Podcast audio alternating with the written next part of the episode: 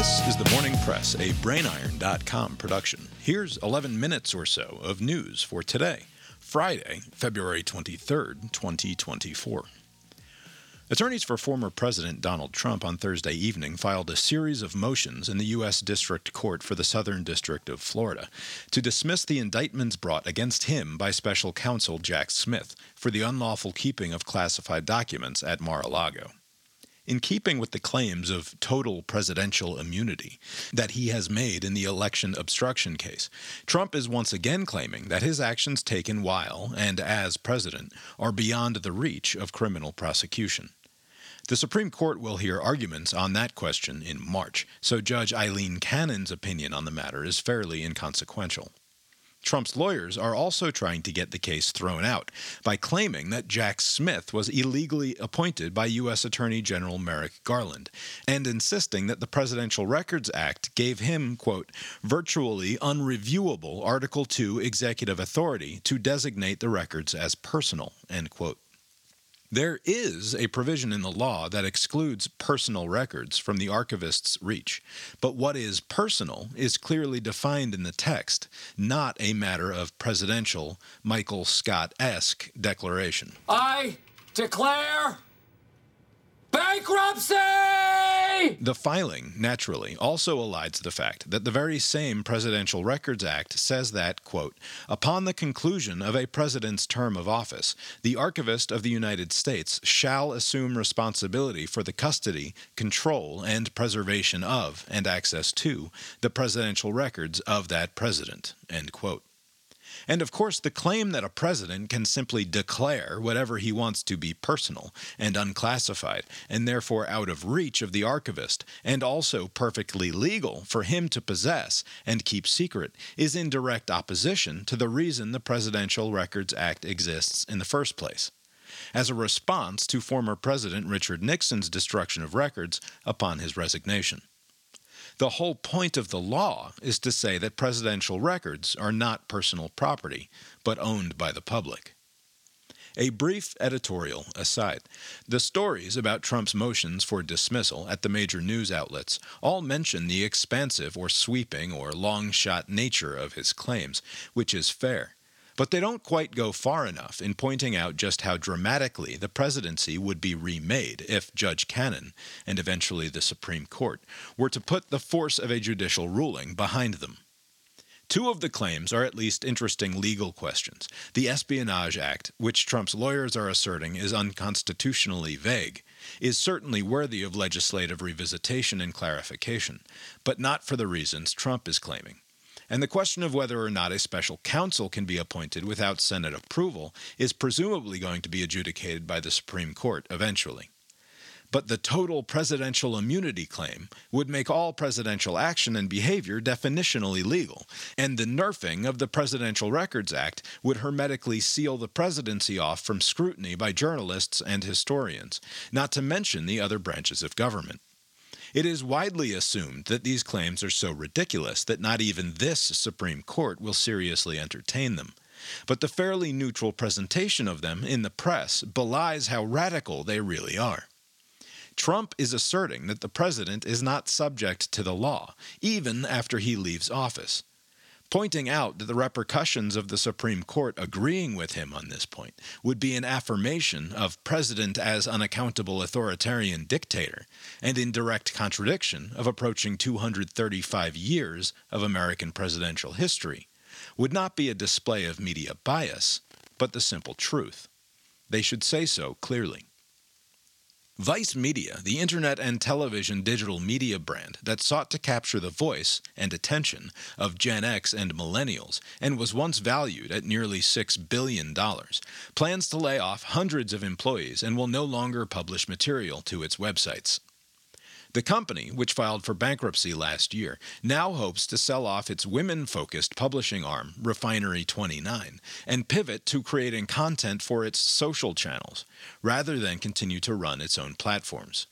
Also in digital media news, BuzzFeed this week sold Complex, the pop culture site it acquired in 2021 for around $110 million, a nearly $200 million loss.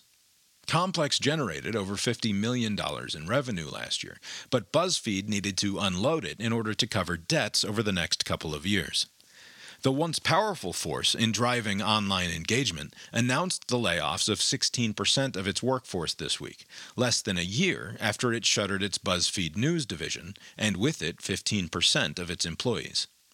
Even as giant digital media properties like Vice and BuzzFeed flounder, Slate, the online news magazine that also publishes a small number of very popular podcasts, reported its most profitable year in its nearly 30 year history. And China isn't shying away from using the internet to publish things.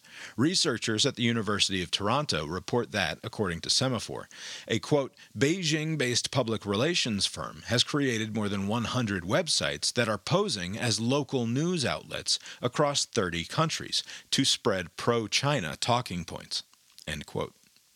The sites are apparently designed not so much to generate organic traffic or be viewed directly by lots of people, but instead to have their fake news content collated by search engines and read by large language model AIs, so that the propaganda is sort of laundered through the AI chatbots and presented to end users seeking out reliable information.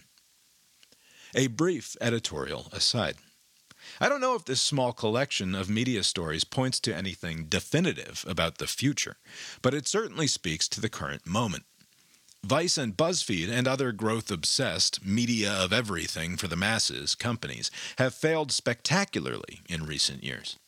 Slate, on the other hand, with a more modest self conception and none of the attendant venture capital hype nor voracious appetite for acquisitions, is doing just fine. And then there's the proliferation of nonsense and propaganda by a Chinese friendly PR firm seeking to flood the internet with reliable appearing information that it hopes gets picked up by the algorithms and fed back to people chatting with Gemini or ChatGPT. As Google search returns have devolved from once seemingly miraculously accurate and helpful to now unreliable and even dangerously scammy, where we can go to get good information is increasingly thrown into question. Google is still good for finding what's happening in the moment, but try searching for breaking news from a week ago and see how reliable the returns are. It is getting increasingly difficult to figure out what the world was like as events were unfolding because of a fear that returning now disproven or since developed narratives will be taken as misinformation. Twitter is somewhere between useless and actively antithetical to the task of figuring out what's actually happening in the world. As the information pile gets infinitely bigger every day, we are finding that our current crop of tools are not up to the interpretive task of discerning truth. And every day, another media company lays off another 15% of its workforce and pivots to figuring out how to put its old content library in front of as many eyeballs as possible even if it turns out half those eyeballs aren't real. Hopefully, Slate and the New York Times, both of which are popular and profitable, show a good path forward. But both rely heavily on subscription revenue. Are we willing to pay for our news coverage, not just with our attention, but with our money? And if enough of us are, should we be forced to subsidize the AI chatbots and aggregators who rely on the work of others to offer their free and essentially plagiarized product? In briefer news, computer chip maker Nvidia saw its shares reach $800 apiece and achieved a market cap of over $2 trillion on Friday, a doubling in value since last fall and nearly eight times what it was worth in late 2022. The run up can be attributed to the hype and demand for AI related technology. ChatGPT debuted in November of 22, and NVIDIA's chips provide the processing power for lots of generative artificial intelligence. The United States and the European Union issued a new round of sanctions against Russia on Friday, announcing the targeting of more than 500 people and organizations who are affiliated with the country. This is a response to the death of political dissident Alexei Navalny and comes at the two year anniversary of Russia's invasion of Ukraine. And finally, the South Carolina Republican primary takes place on Saturday, the first opportunity in a month for voters to choose between Nikki Haley and Donald Trump in a head to head contest. Trump is expected to win with at least 60% of the vote, but Haley has vowed to stay in the nomination contest until she is mathematically eliminated. Super Tuesday, when more than a dozen states will vote in primaries, is March 5th. Now, here's a look at the weather. The United States landed a spacecraft on the moon for the first time in nearly 52 years yesterday, when the privately built lander, Odysseus, touched down near the satellite's south pole Thursday evening. It's not clear what the total cost of the project was, but NASA sent Intuitive Machines, the company behind the lander, less than $130 million, and the total cost is thought to be not more than $200 million or so.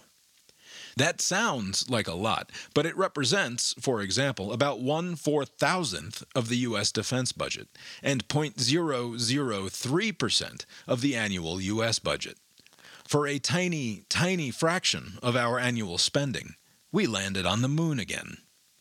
I sincerely don't know why we don't do way more of this. NASA's annual budget is about $25 billion, less than half of 1% of the annual U.S. budget. The morning press is calling for a return to early 1990s level spending on NASA, approximately 1% of total annual expenditures. Spending on space exploration, the discoveries and wonders it produces, reminds people of our common and rare humanity better than all of the sociology and anthropology and social science ever done. We humans will likely never survive anywhere else in the universe besides our cozy little habitable Earth. But I think we can make it a much more tolerable place to share if we focus a little bit more of our attention on finding out what's out there together. That's the weather from here. How's it look out your window? The Morning Press is a production of the BrainIron.com multinational media empire. Please direct comments and complaints to brainironpodcast at gmail.com. For a transcript of today's episode and links to the stories referenced, find The Morning Press at brainiron.substack.com, where, if you would like to support this and the other podcasting and blogging endeavors of the brainiron.com media empire, you can also become a paying subscriber. If you can think of anyone else who might enjoy whatever it is we're up to around here, please consider sharing. Thanks, and barring the sudden onset of the inevitable, we'll talk to you next week. The proceeding was created with 100% human content.